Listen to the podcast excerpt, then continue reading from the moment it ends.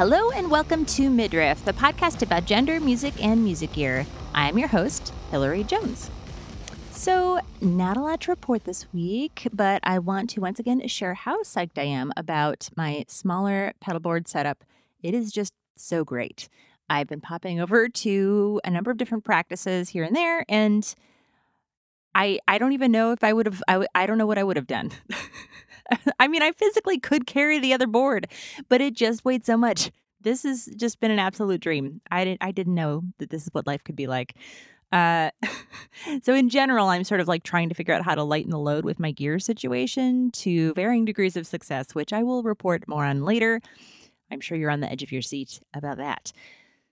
So, this week's guest is Krystal Flowers, who is a rad multi instrumentalist who plays guitar and bass in three, count them three bands.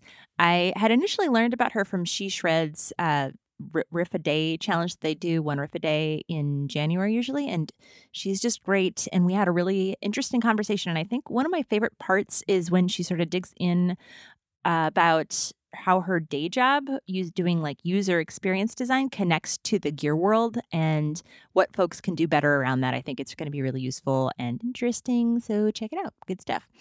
But before we get into that, I want to thank this episode's fabulous sponsors. First, EarthQuaker Devices. So I have finally tried EarthQuaker's new Hizumitas buzz pedal and I was immediately super impressed. I tried it at a store, so it was pretty quick, but the coolest thing to me was the range of the tone knob, which is a pretty wild range with like different usable tones in a lot of places. And then it also has uh, some very cool ways that it sort of interacts with the sustain knob.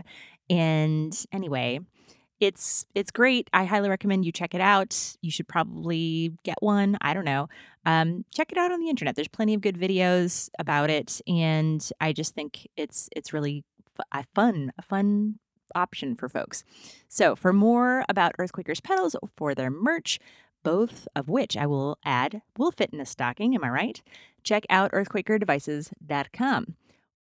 Or perhaps you'd like to get a Hizumitas or other EarthQuaker pedal from Stompbox Sonic, our second sponsor.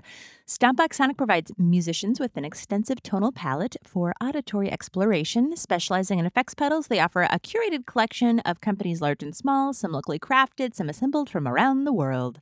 Adam and Jen have been helping musicians and sound based artists find their sound since 2009.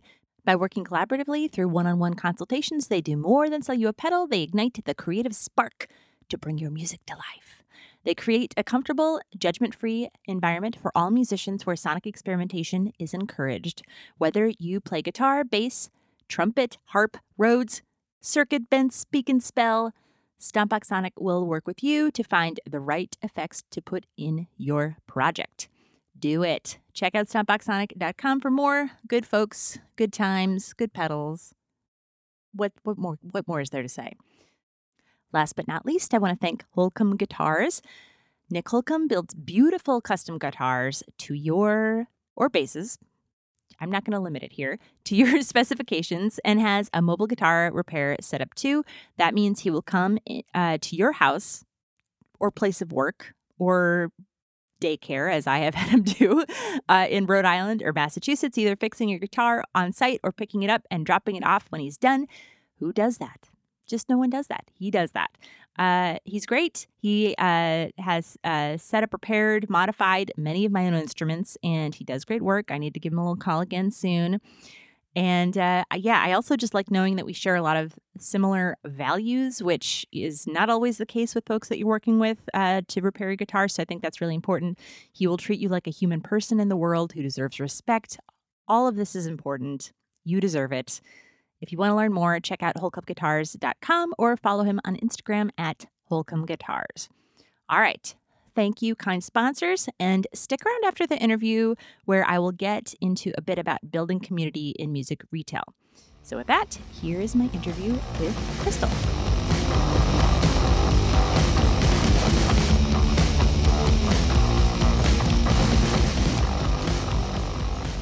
Krystal, welcome to Midriff. Thank you so much for having me. I'm super excited to be on the show. Yeah, very exciting. the feeling is mutual. so, for folks who might not be familiar with you for some reason, can you introduce yourself, your name, your pronouns, and a little bit about yourself and your background with music? For sure. So, my name is Krystal Flowers. Pronouns are she, her, hers. Um, as far as background, I've been a multi instrumentalist since I was like 13. So, oh God, it's coming up to 20 years. Uh, mostly I just play, right now, I play guitar and bass in three different bands. I'm very mm-hmm. tired all the time. Please help. yeah. Seems like you're very busy. Yeah, busy is good. I, I mean, I joke about it, but I'm, I'm very thankful that I'm a working musician because for so many years I was just like, I'd love to be in a band, and now I'm in three. So that's always great. you sometimes, if you just wish for it hard enough, it will come to you. Exactly. so you said you started when you were playing when you were 13. Mm-hmm. Which instrument did you start with? Oh, so I started at 13 with guitar. So my brother Sean, who is a guitarist too, he's played in bands for years. He got me my first acoustic. I ruined it. I put it on face down underneath my bed, and it in the middle of the night, it sounded like four people were getting hit over the head with a guitar. The bridge oh, completely separated from no. the body. He was just super bummed out, like, what happened? so that's on me. And then my dad got me for my first electric, which was left-handed because we were trying to figure out why why does this look weird. So got my first electric, uh-huh. left-handed guitar when I was 13 from my dad, and I've just been playing electric ever since. I have questions about the left-handed. Are you actually yeah. left-handed, or did you just learn left-handed? Okay. I learned left-handed. Um, I write with my right hand, which is weird. Okay. that's like something. Who does that? Paul McCartney? I don't know. Somebody does that too. There's a lot of like left-handed people who are literally left-handed and everything. Yeah. I'm not. I'm just ambidextrous, yeah. I suppose. Got it. So you're not like you're not always left-handed. It was just like here's a left-handed guitar. I'll exactly. do whatever. Yeah. Yeah. I, I think it's because I would watch people on television play guitar and that mirror oh. image. And I'm like, oh, so this yes. must be the correct way that they hold it. And I got so comfortable playing it that way. I'm like, well, this is correct, right? And everybody's like, no, that's not correct. you have a selection of five guitars out of a thousand. Good luck to you.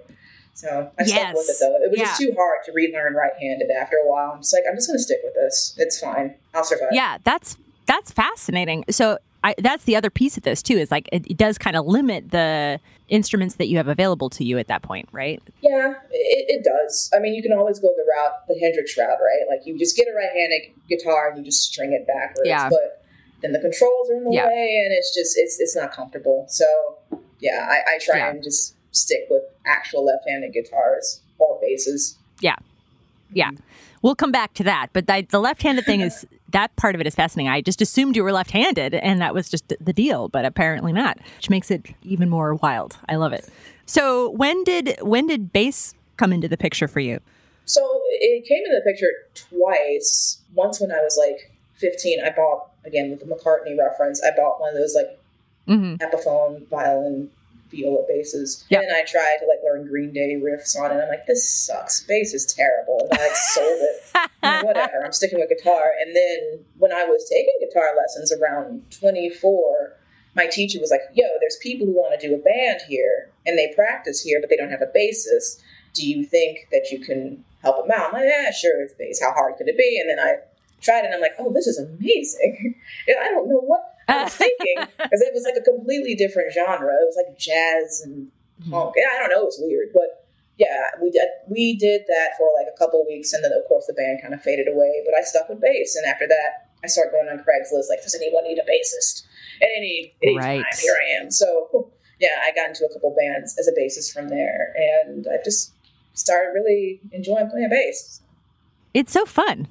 It is. Yeah, it's nice to have the variation and be able to like pop into different things. Like guitar can provide some certain musical outlets and bass is a different thing. But exactly. Yeah. 100%. Yeah, totally.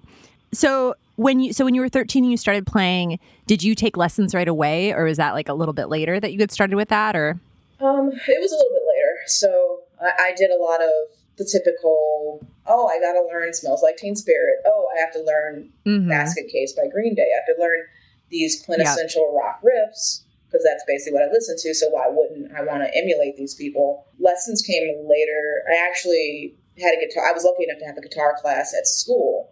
in high school, and so mm. that was a lot of like, okay, everybody, let's play Brown Eyed Girl for the thousandth time, right? But it helped with yep. chords and you know structure. But yeah, I did that for a little bit, but even after that, I, I never stuck with lessons, which I, I kind of wish I did. Hence why I tried to pick it up again later on. Like, oh, I'm 24, I need to learn the correct way, the proper way to right. play guitar, and I did. I still am trying to figure it out. So it's ongoing process. One, one of these. Well, days. I think you're doing a pretty good job. Thank you.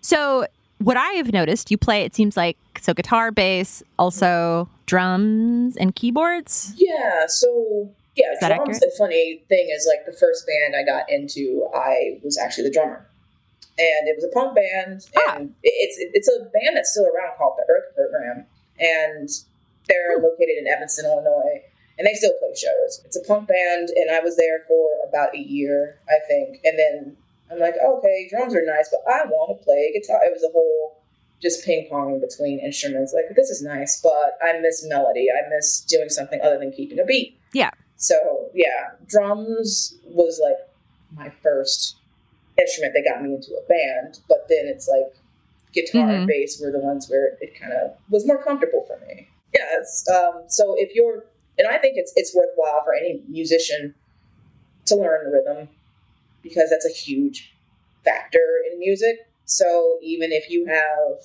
a bongo, learning rhythms on that can help you tremendously in any other instrument just for feel and being able to play off of a drummer or another percussionist so yeah, I definitely mm-hmm. recommend anyone who's into music taking up rhythm in some way, be it a tambourine, literally anything, but explore yeah. that side. Tambourine's hard. It is. It's very hard. You're not. It's really hard. One of those, like yeah, it, it's Mm-mm. hard to keep keep a beat on tambourine. Yeah. Uh, I think people don't get enough credit for quality tambourine skills. Seriously. So keys, do you play key? Have you played keys in a band, or is that just a separate thing? Or yeah, so I. I never was a keyboard player in a band. I will say that is the before I got my guitar and everything. That was literally the first instrument I've ever touched because my grandma Lenore she used to have this old piano in her basement. And I'm just what is that? And it was just off in the corner, and I just go down there and just mm-hmm. different melodies out and that's kind of how I learned. Oh, you can make sounds out of these weird contraptions with these keys. This is great. And then after that, I've got into guitar, and so that was kind of like my introduction to music. But as far as like playing in bands with keyboards, it hasn't been my primary focus. I will say though, like in the current band I'm in called Alpina Noise, we're experimenting with synths. So I have a little synthesizer, and I'm going to mm-hmm. start laying some stuff down on there. So it's like that's my introduction. So it's like full circle. Started yeah. with keys, and now I'm starting to put it on like an actual album. So that's nice. That's awesome. So can you talk a little bit about the three projects that you're currently in? Sure. So Alpina Noise, you mentioned. Yep. Yeah. So Alpina Noise, just a, a very noisy Alpina Noise. It's a very noisy punk band, which is right up my alley. As someone who started on guitar playing punk, mm-hmm. uh, that's up mm-hmm. my alley, and it's very kind of post punk in a way. So there's still some like moody, atmospheric stuff going on there, which I really dig. Mm-hmm. And we've started playing. I, I joined the band I think about like three months ago.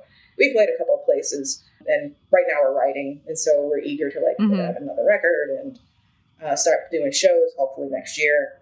So that's the one band I'm in, the other band, I'm and you play in, guitar. You play guitar in that one, right? Yeah, yeah, I play guitar yeah. in that one. Yep. Um, and that it seems like it's it. It seems like you're doing having space for a lot of like interesting effects and stuff like that there too, based yeah. just because of the type of music you're playing.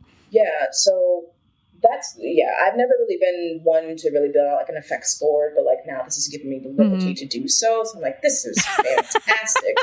Because I'm like, oh, distortion, that's all you need. It's like, no, there's so much. There's reverb, there's yeah. delay, you know, octaves, uh, everything's on my board, which is madness and great at the same time. but yeah, I, I, really enjoy experimenting with the sounds there. Um, and then the second one I'm in is called Black FM. So that's the newest band I'm in. And mm-hmm. we actually just played Hard Rock Cafe, which is a mind for me. Whoa, being dang. 17, I was at Hard Rock Cafe seeing Dave Navarro and the Panic Channel play there. I'm like, I want to do Mhm. that. And now I'm on the stage doing that. It's just like, That's life is very amazing. Weird. Like, that, yeah, that was amazing to me. I'm just like, wow, this really happened. But yeah, we played that Wow. show. We had a great time. We're also going into hibernation mode and writing. We're going to start writing more stuff. And um, Yeah.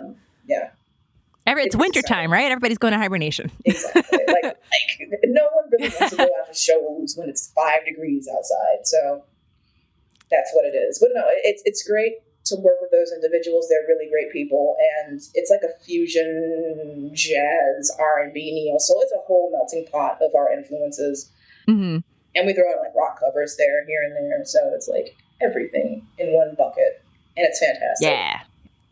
The the videos that I've seen have been really fun. Everything I feel Oh, like yeah. everything you're doing is really fun. Like it's Oh, all it's all taking up a different space, which is really cool.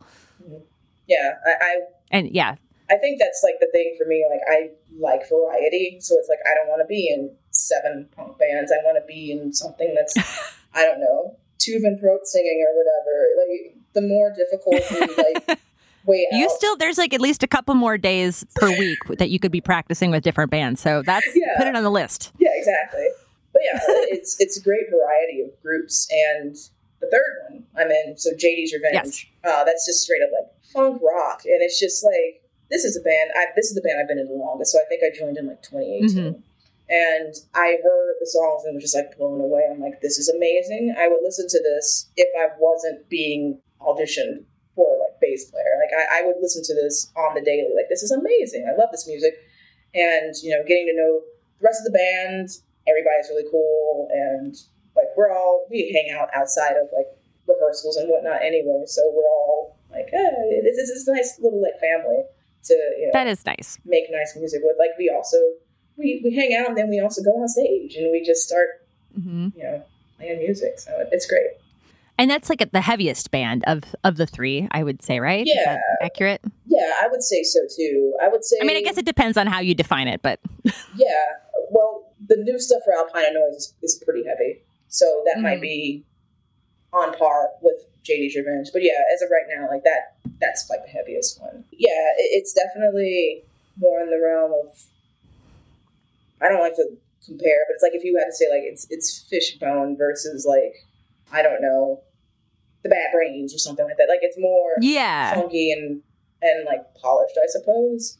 that makes sense. Yes, yeah, polished. I I feel like it's a good way to put it. Yeah, like it's like tighter or something. Yeah, Yeah, totally. or like the the sound itself is tighter. Yeah. Mhm, for sure.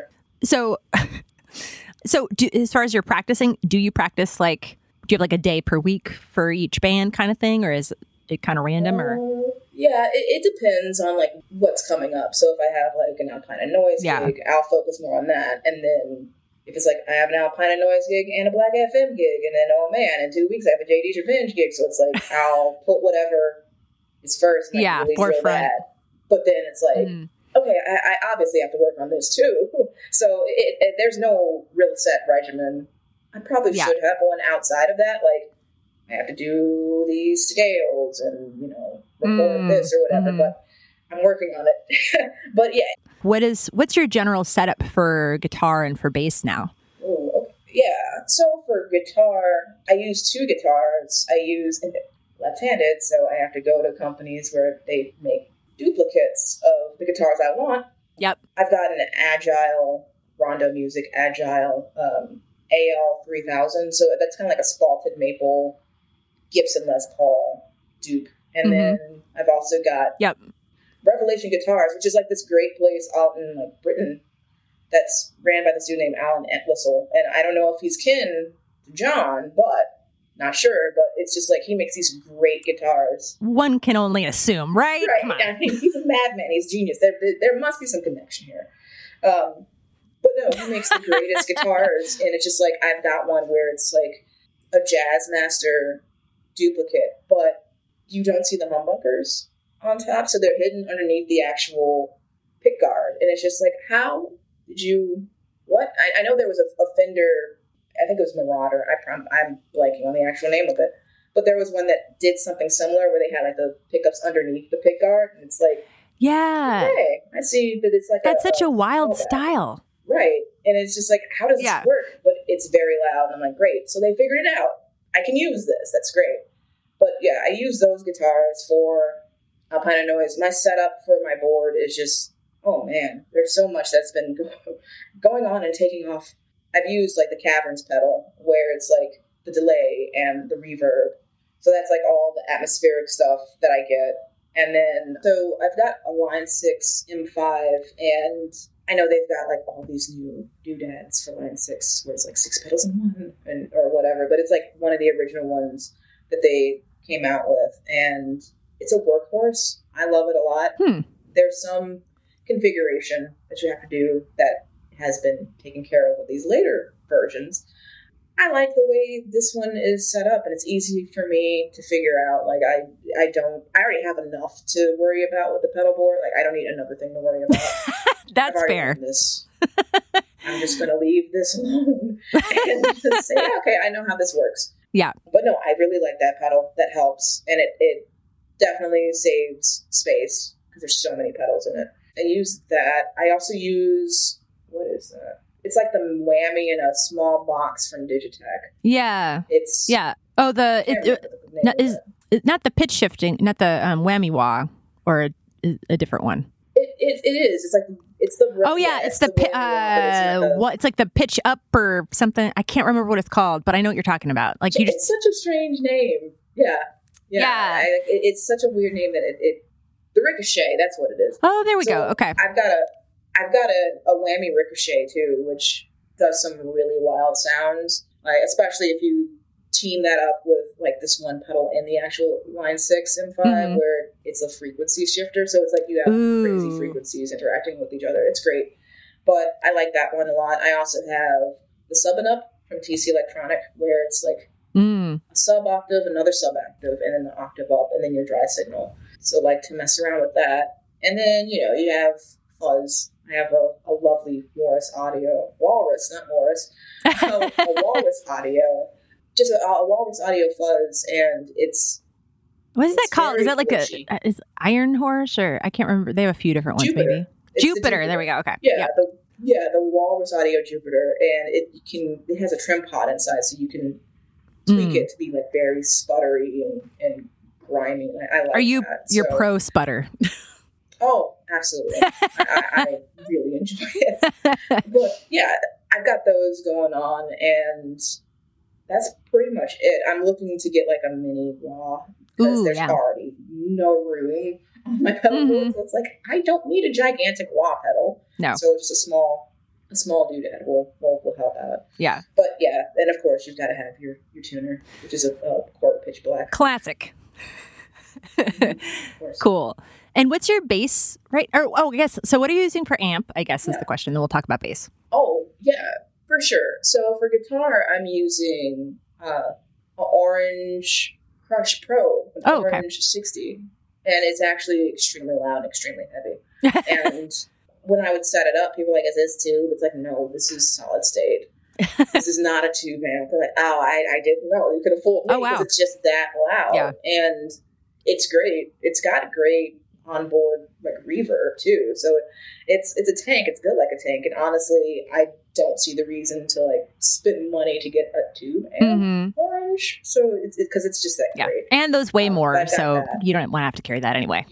It's already bad. Like I live in a third floor walk up. I'm not trying to do that. It's like this is bad enough. But yeah, I use that for guitar and then for bass. I've always been a champion of like TC Electronic. So now I've got like the K cab. They're a bit lighter. That was my question. So, is that the one they've got like the neodymium like cat or like that are like super lightweight or whatever? Is that what that is? Okay. Yep, Yep, that's Yep. the one. So I've got the I've got the two ten on that, and then I've got the very tiny head where you can just literally slip it in your gig bag. Cute. It's, it's wonderful. Cute. It saves so much time. You just put the little put that in your bag and put the 210 on your backpack. You're ready to go. yeah, exactly. Like I've done that. I've like had my bass on my back with the head in the actual, you know, sleeve or whatever, and then I've just carried the Yeah. the actual cab, wherever I need to go. It's it's so great. That's It saves so amazing. time. But yeah, I mean, for Black FM, I'm tinkering with effects for bass. Mm-hmm. So right now, I'm just doing a straight drive like signal from the bass to an amp, mm-hmm. and there's there's going to be some experimentation with effects later on with that. But with JD's Revenge, the only thing I really use is the OCD for some overdrive yeah. um, and like one or two songs. And then there's another song where I use an MXR bass envelope slash filter yeah. It's like the purple sparkle. Right. But like that's really it. I, I try and like pare down my effects my effects rig for bass. Yeah. Because it's just I, I, prefer it to be very clean tone mm-hmm. and just adding a little bit wherever I need to. Whereas in like Alpina Noise, I can go crazy and it makes sense to do so. Like you don't want 19 effects for a bassist unless you're like, I don't know. You're in the Mars Volta. From Snarky Puppy. Yeah, yeah. Yeah, exactly. Mars Volta. Yeah. yeah. That's like where it would actually work. Yeah, exactly. Do you, so you have a five, you play five string mostly, right? Yeah. And did you start with a five yeah, string or is it like, we were like, Oh, no. Okay. I, I did not start with a five string. I started with a four string and then I went to a five just because I don't know why or like what what inspired me to get a five string, but I I went from like an Ibanez to a Schecter mm-hmm. five string, and I'm like, oh, this is great. And for some reason, I thought it'd be a great idea to go to a six string bass, and that felt like playing a tree trunk. Yes. And I'm like, oh no, I made a mistake. Yeah. so Those things are wild. Yeah, I feel like it's like there's no space between the strings, but also the neck is giant. yeah. Mm-hmm. Yeah. Yeah. No, it's like I I don't know how people get their hands around right because it was a nightmare to even navigate around. And it's just like, yeah, I think I'm going to sell this and go back to a five string because mm. this is not fun. Yeah. So never again. I will play fives and fours. You're like, there's six strings um, on a guitar. Forever. I play six strings on a guitar. It's fine. What could possibly go wrong? This, this must be the same thing. oh no. All right. It is not. So, so I have a question. So you you do UX or like user experience design. Yeah. So what do you see as far as like in gear that people do well or poorly with regard to UX? Hmm. That's a good question. I would say one of the things that I've seen done poorly would be like not listening to the actual people who are buying your product. Mm. So if you have products that are out there and people are like, hey, this is not the greatest, maybe you need to add this or you know, you've got so many people on Reddit and all these other like guitar yeah. forums saying, yeah, this pedal would be great if only this was added. Mm-hmm.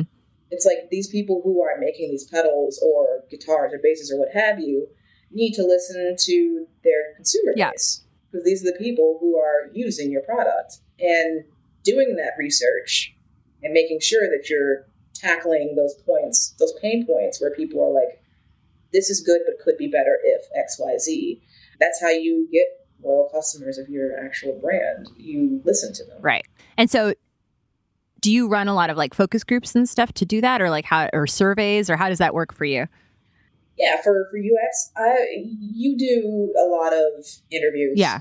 There's a lot of interviews of just like, hey, if you want to talk to us for 30 minutes mm-hmm. and you know, you might get a gift card or whatever, but it, it usually it's people who have interacted with the product mm-hmm. before and then asking them like, what do you think about this? If you need it, if it's a website, then it's like, oh, pretend you want to buy this type of shoe. Show us where you would go to do mm. that. And then watching them and having them speak out loud, like, well, what do you think about this process? Like, either like, oh, it sucks because blah, blah, blah. I think it's easy because XYZ. There's your yeah. data. Like, you have feedback now on how you can make this better. Yeah.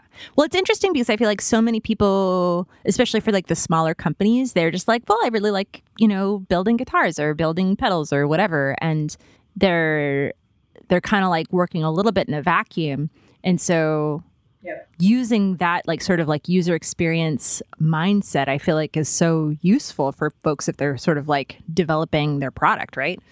For sure. I mean, of course, there's something to be said about having originality, yeah. and of course, sticking to your guns to make something that is, you know, filling a gap in the market. But at the same time, you can do that and also take and not just be like, eh, yeah, right. You, I know what I'm you doing. can tell me what to do, mom and dad. exactly. you don't want to get into that whole uh, echo chamber where it's just like, I'm great, this is great, everything's great. Anybody who says otherwise, they don't know what they're talking Right. about. Like, there's always room for improvement. Right. In anything. Right. And it's like, you know, yeah, there might be trolls who are like just like to give everybody crap or whatever, but there are some people who are like legitimately giving you like helpful feedback. For sure. Yeah. Yeah. And I, I think that's the problem too, is like, I don't want to be like, we live in a society, but it, it, it has become a thing where a lot of people just spout unhelpful Yeah. feedback. And that's like, people are already on guard Mhm. and like expecting that. So maybe they do like lash out without really giving feedback that's helpful a chance. Mm-hmm. But yeah, like you said, there are people who are just like, no, I I do mean that I like your product, but X, Y, Z. Um, so yeah, it's just that healthy balance of like not feeding the trolls, but also listening to people Mhm. when they actually are trying to help you out. Mhm. Right. Well, and if you're asking, if you go, if you're actively asking for that feedback, then that creates a better dynamic in some ways because you're like, I actually want this Mhm. feedback instead of me just like batting defensive because you're saying bad things about this thing that I spent all this time Yeah. creating. Yeah. How do you see like user experience stuff like interacting with or like informed by like gender, race, ability, other identities? Is that how do you see that coming up for folks? I mean, I know it depends on the type of product, obviously, and there's a lot of dynamics there, but Yeah, I mean, I do think that although change is slow and gradual, I, I've seen some improvement just on like the UX front, front of people really taking into account inclusive design mm-hmm. and making sure that people who are of different genders, are of different races, have different abilities, are able to use a product. And it, it's not 100% every time, but I'm hopeful for the future because I do see a lot of places that are trying to improve upon Yeah. that and do it sincerely, not just as like, this is a metric and don't we look Right. nice because we're doing this, but it's like really walking the walk and talking the talk. So I've seen improvements in that realm, but it's just like, again, there's just so much room yeah. improvement. Like it's like, yay, this is great. Now let's keep going. let's keep going because there's still more more ground to cover. There's more ways we can be more inclusive. So yeah, hopefully that keeps happening and more people from various backgrounds keep getting included in stuff things such as like product development in C suites hmm in any any sort of company because you need that diversity and you need people from different backgrounds to make companies Mhm. better. Yep. You need feedback from a wide range of people. Exactly. Yeah, it's interesting too because I wonder, I'm wondering. I don't know why I'm on this like UX thing all of a sudden, but I'm like, let's talk about it. Uh, Yeah, no how does this like frame the way that you approach gear? Do you think it helps you having that lens, or do you think it is it just annoying when things are not the way you want them to be?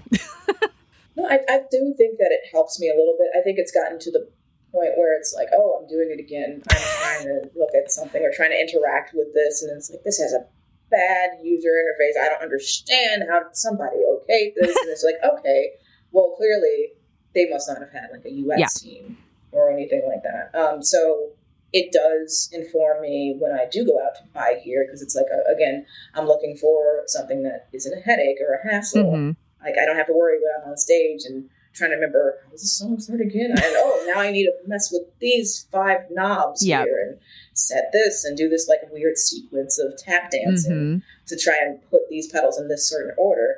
That being said, I don't have a ton of pedals, so I don't. I can only imagine what people who have like a little like thirty four Yeah. pedals on stage are going through.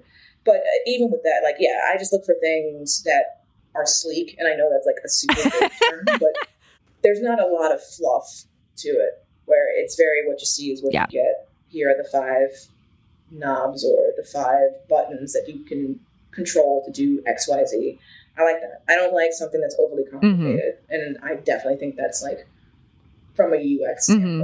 of like where I got into that. But because before I'm like, give me all the pedals and all the buttons, I don't care. But now it's like, keep it simple, please. Yeah, yeah. I feel like the menu diving in particular can be really intimidating for folks. And Mm. I wonder if maybe may, if maybe people didn't have so many past experiences with bad UX around menus that it wouldn't be that way. Yeah, for sure. I I, I agree with that. I think that that process of like setting up something is way too convoluted, and that's another UX thing. It's like try and make it super simple. Like offer up information when they need it. Don't give them like here's 19 different things you have to fill out, or here's 19 different mm. you need to set right, right, now. Like have it very segmented. Like this is what you need to do now. Okay, now this is something else you need to do now. While letting them know where they're at in the process. So it's not like five steps in and it's like, oh my god, another step. How many steps are there? So it's just letting them know ahead of time and also not overwhelming people because if they get overwhelmed and they get frustrated and it's less likely for that they're going to come back to use your actual product so you want to make it as quick and painless as possible yeah yeah fascinating i feel like i could talk about this all day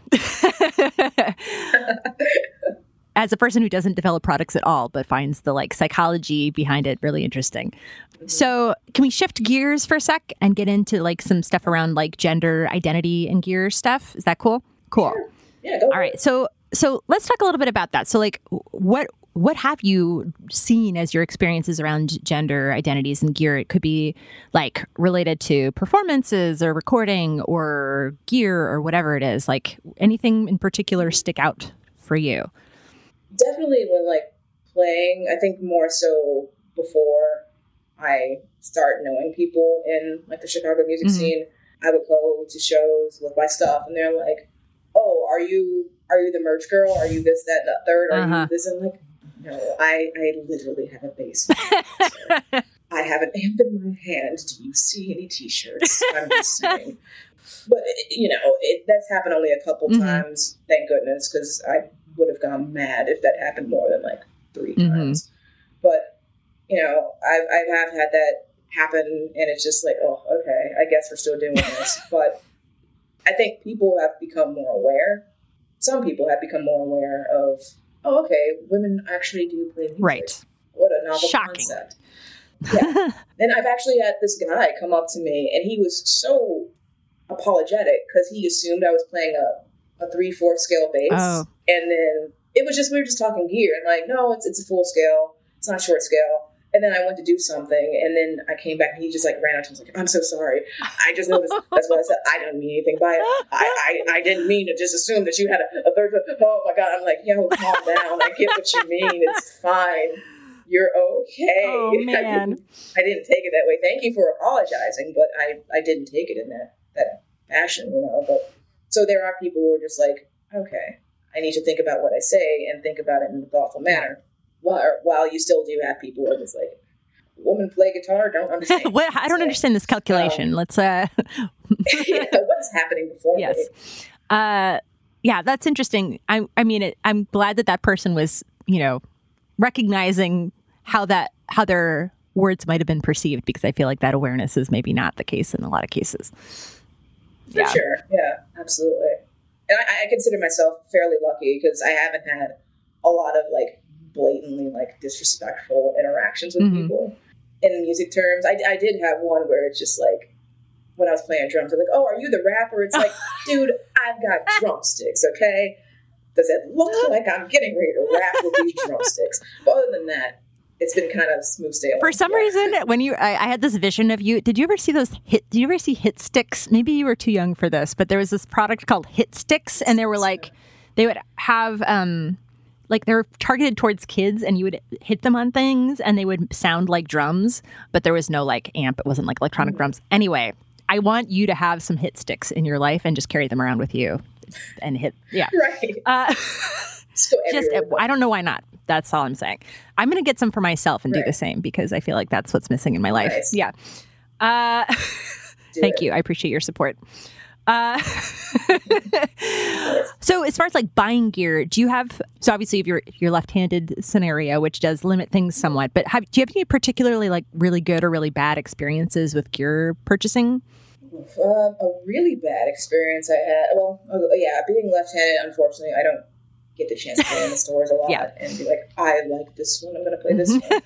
Um, I order a lot off of Reverb. Yeah. And I just order so much stuff from like different places in general. So the best experience I've had has been with that guitar company, the yeah. Revelation Guitars.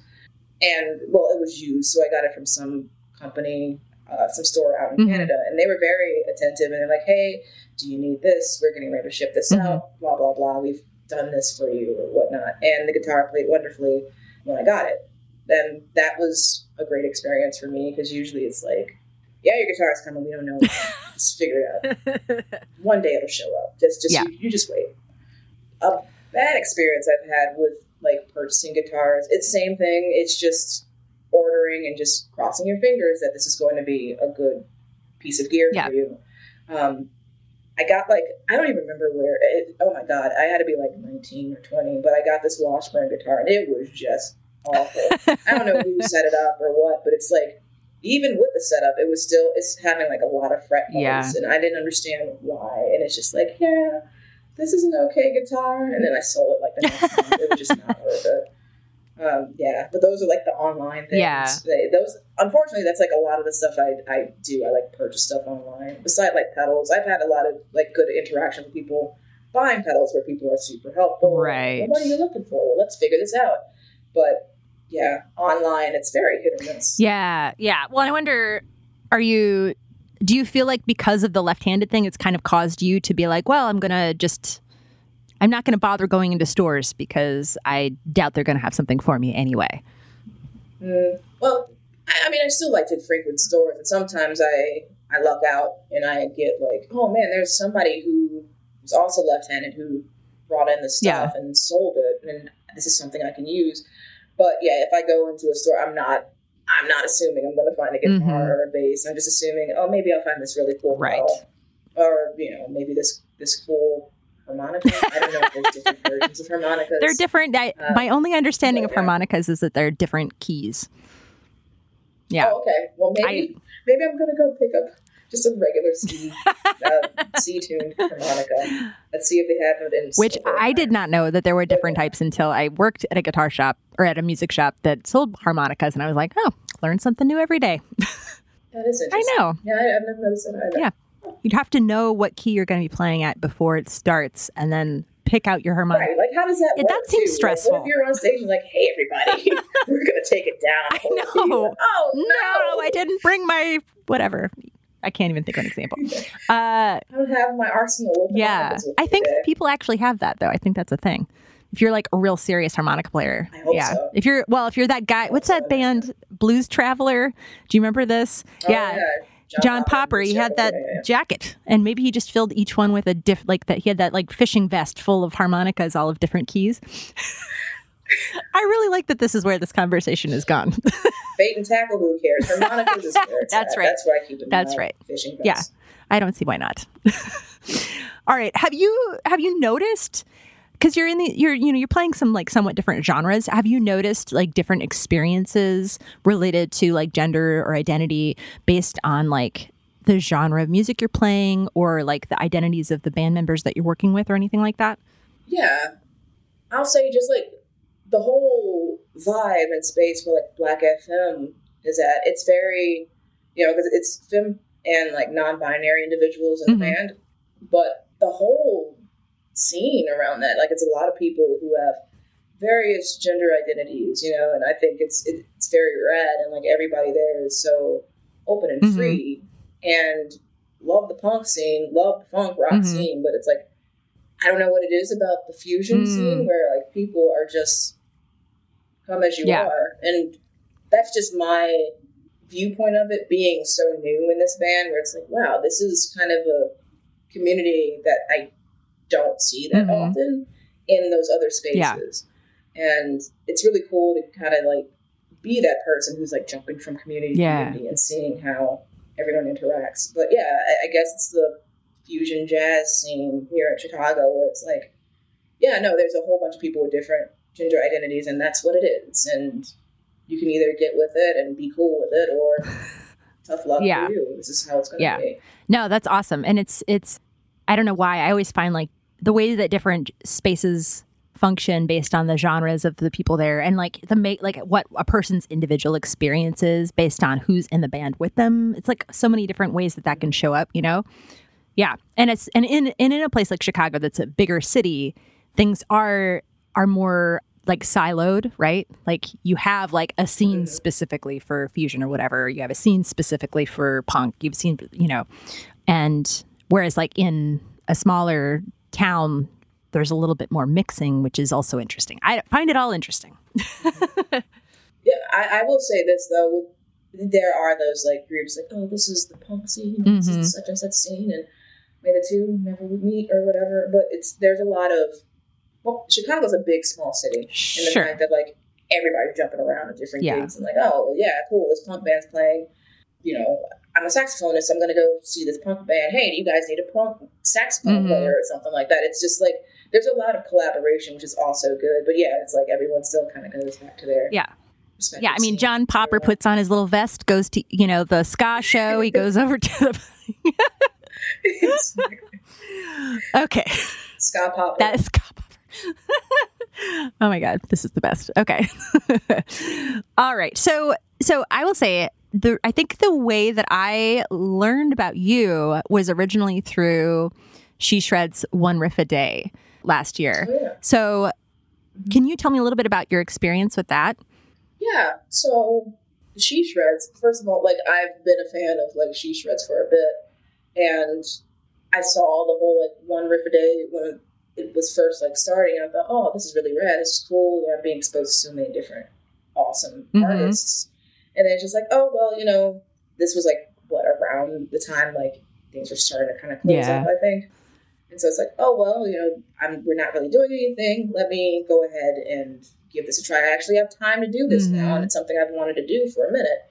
So I, you know, threw my hat in the ring, and I'm like, yeah, let me just dedicate a whole month to the She Shreds challenge because I love it, and I love that it's championing so many, you know, different viewpoints and genres from such talented artists. Yeah. So that's how I kind of got into it, and it it was a journey because it was a whole month, and I'm not used yeah. to like, actually recording. It's the first time I've really started recording myself. To mm-hmm. be honest with you, because it's like before that, it's like, oh no one needs to see this. This is from yep.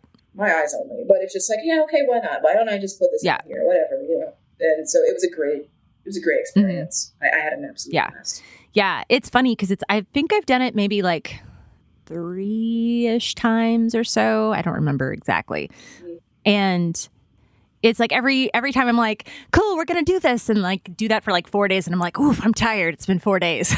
I'm like, do I have other ideas? I don't know. Uh, yeah, it's. I feel like it is like a nice challenge to like push yourself to try different things because it is like otherwise you could just end up doing the same thing every day. And also, it is so cool to see so many other people playing. If you just do the like hashtag one rad or whatever, what is it? Hashtag one rad. Um, yeah, hashtag one rad. Yeah it's so cool to see everybody else and like what they're coming up with. It's like, whoa, yeah, that's like super killer. Yeah, because I feel like sometimes people are like, I don't know where we would find another person to do a demo or to like sponsor or what you know like their product I, I, I don't know you know like i've just i've never heard of a like of a woman who plays you know guitar or a non-binary person who plays guitar uh or whatever yeah. and and like they're, like, you know just that hashtag will they're there. They're there. So yeah, I don't know. I find that that part, and it's gotten so much bigger too. So, but yeah, it's fascinating. It's amazing. Is there something gear related that you would say that you feel like particularly like proud of? No, for sure. I I think one thing I've learned over the years is like I don't necessarily have to try and emulate all the people I admire. I don't mm. need the signature, this or the you know, this special pedal that's so and so designed, I can carve my own path and still be inspired by, by those people, but use gear that's actually comfortable for me to use. Right. And, you know, make my own stuff up on my own terms and have it still mm-hmm. sound inspired but unique at the same time. Yeah. Um, so that's something I, have I've learned, and also I've been trying to teach myself like logic and mm-hmm. didn't know how to even do the whole thing for like She Shreds of like trying to figure out how to, you know, record and then make the audio sync up with the video. Like, yeah. how do you do that? And I figured it out and I feel very proud of myself. Yay, you did it. Congratulations. But I do think that that thing yeah. about feeling like you have to like play the gear that the people that you like play, like I feel like it's like you can it's it goes the same for like the actual playing style and then actually the gear and the tone or whatever that you're aiming for as well. Like those can be different things and you know, it doesn't mean that the influence isn't there. It's just like channeling itself differently or something. For sure. Yeah. So what so if you were you know speaking to folks in the music industry so it's like you know gear venue owners other bands whatever who wanted to make change and they were like Krystal give me the info. What should we do to make the industry better? What would you tell them? Yeah um, i would tell them honestly for your artists respect your artists and pay them what they're worth. Mm that's still a big thing, unfortunately, is that musicians and not even just musicians, painters and people who are creative are kind of taken advantage of in ways. Mm-hmm. And people always consume media, but then don't want to actually give fair pay to those who are creating mm-hmm. So definitely listen to the musicians and give them enough money where they can actually have some sort of, you know, takeaway from it where it's not like, okay, I have to pay all these people and great, I have two cents. this is great. Yes. So yeah, just give them give them a fair wage, and in turn, they will be less stressed and be able to keep playing and creating wonderful content for you to consume. Oh, look at that! Perfect. Who knew all this time? So, what's coming up for you? What are you What are you particularly psyched on that we want to share with folks before we head out? Sure. Yeah. So a lot of recording. Mm-hmm. It's it's like it's the you know it's winter time. It's hibernation mode. Um, so I'm I'm just really psyched on writing with my friends in these bands and making new content. Yeah. That's such an internet term, but you know, maybe music. you're going to curate that content too. yeah, but yeah, just making new new songs and you know stretching my skills and learning new ones. That's definitely what I'm looking forward to. Mm-hmm and again, getting back into that whole thing of like not necessarily lessons, but like self teaching yeah. myself on how to, you know, figure out and improve upon what I already have. So that's what I'm really Really I feel like that's a nice like winter hibernation activity as well, kind of. Even if you're not like hibernating, mm. you're hibernating more to write. But I feel like winter feels like a good like I'm gonna hunker down and like learn a thing time too. Cool. Well, I'm excited to hear what you are coming up with, what your uh, what your new records or recordings sound like, because that's going to be fabulous. So, where can I'm excited. Yeah, where can folks uh, like stay in contact with you? Listen to you know, like where where would you want to direct them to stay in contact? Sure. Yeah. So I've got an Instagram. It's Krys underscore flowers. So Krys is K R Y S underscore flowers F L O W E R S. Cool. Right yeah, and you've got all the links to your other to all your projects there.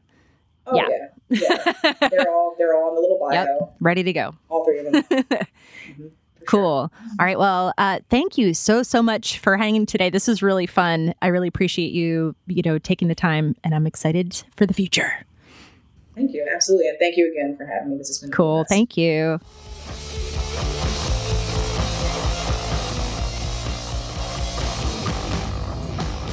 Really loved getting a chance to talk to Krystal. She's so great. Definitely check out all of her bands and links in the show notes for more good stuff.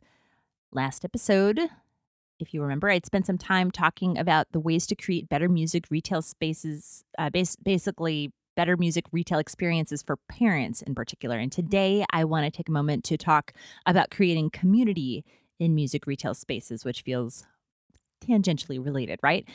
As I've mentioned here a number of times, brick and mortar stores are facing a lot of competition, much of which is from the internet. No surprise there.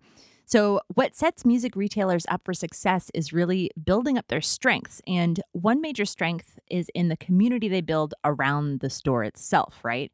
So, an additional and important benefit of creating community is that it can create opportunities to bring folks into the store who might otherwise be turned off or feel excluded or too intimidated to go inside.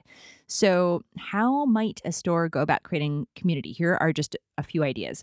So, first, you can run workshops in your space, right? So, there could be a range of topics, but it's especially useful in this case to cater to folks who might be new to the instrument. So, some examples might be workshops like pedal order or soldering 101 or how to set up a pedal board or what to look for when buying a new guitar or amp or guitar maintenance 101. What are those knobs? That's always my favorite. Uh, how to tune your drums or beat making or sequencing 101. It could go on and on, right? So, you know, of course, it's important to make sure that whoever is leading the workshop is approachable and kind and not condescending, and that they have experience teaching beginners, right?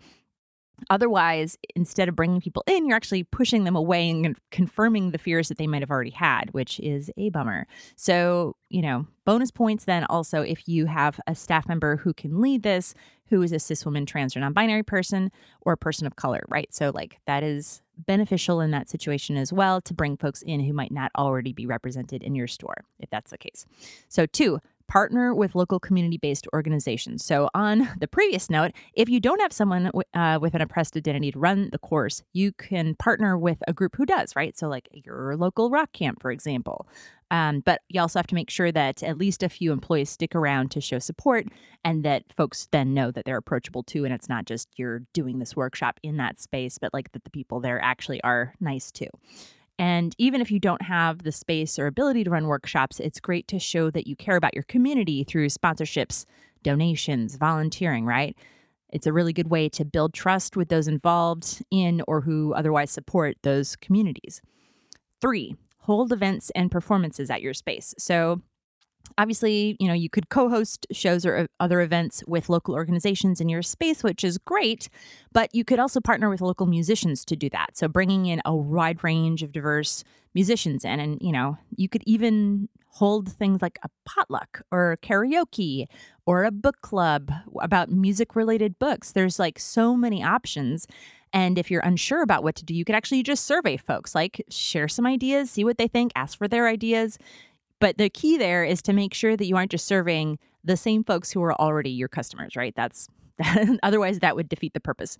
So, you know, of course, this list could go on and on. And as I was saying, like these are just a few ideas, but I hope this might spark some potential ideas for you to discuss with your team um, to help build community and make folks feel like they belong in your space because that's super important. And, you know, it is the thing that you have as an advantage over online spaces, right? And if you enjoy the podcast, please share with your friends so more people can hear about the show. You can follow along between episodes via Midriff's Instagram and Facebook. Thank you so much for listening.